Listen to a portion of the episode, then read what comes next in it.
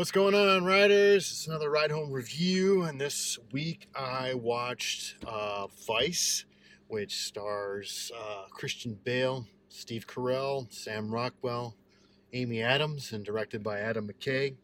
Who, if you recognize that name, he did a wonderful movie called The Big Short a couple years ago.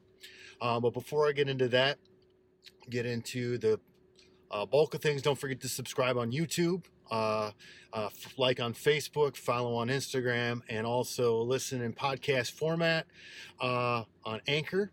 And so, so check all those out uh, at Ride Home Reviews. Now, the movie is basically a biopic of Dick Cheney, um, and where he came from and where he ended up.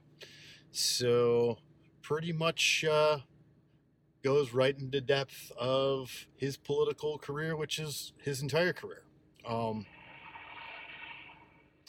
uh, what I liked about this film, first and foremost, Christian Bale's performance. Second of all, Amy Adams' performance.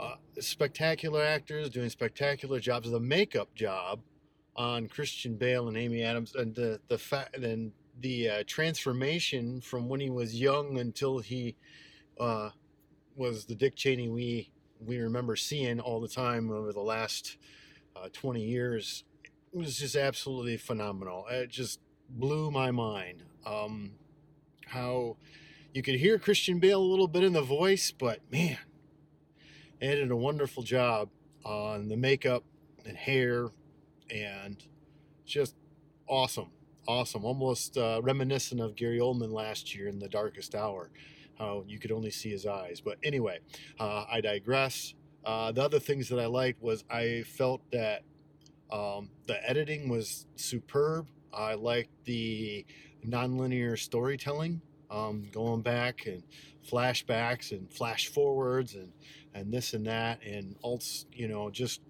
crafting the beginning to end of this of this film. Um,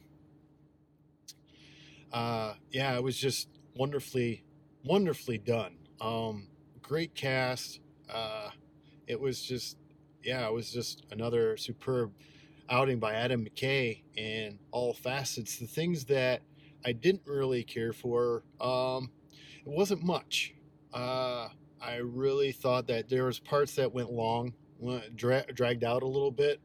Um, I'm not so sure I would have spent so much time on his youth. I probably would have got to the the meat of things uh, towards the end of his career because I felt like they may have left some things out and overshadowed it by spending too much time in his youth. But you needed some backstory, so I understand that choice. But it may have been too long. Sometimes some of the narration was, eh, it got I don't know. Um, I liked the the reveal uh, of the narration, the reason why it was there. Um, I liked that. I mean, I didn't know where it was going. They let you know that it was a part of what was going on, but I didn't know where it was going, so that was all right. But I don't know. It sometimes uh, um, uh, got a little annoying. Um, but for the most part, this film was really well done, um, and it's I would say it's it's a must see. Uh, and uh, uh, one thing to watch for um, is the fishing motif. It's it's pretty blatant when you're like, why is he fishing? What, was all this intercutting? And oh man, when when it it's it's interesting. It's an interesting motif to use, and I liked how they used it in this film. All in all, uh, Vice is an excellent film. Um, maybe a little long in some parts, but for the most part, it is well put together. Story is well told and well performed. So, eh, if you like political political movies and and biopics on on characters from American history, you won't be disappointed. Not at all. So there you have it.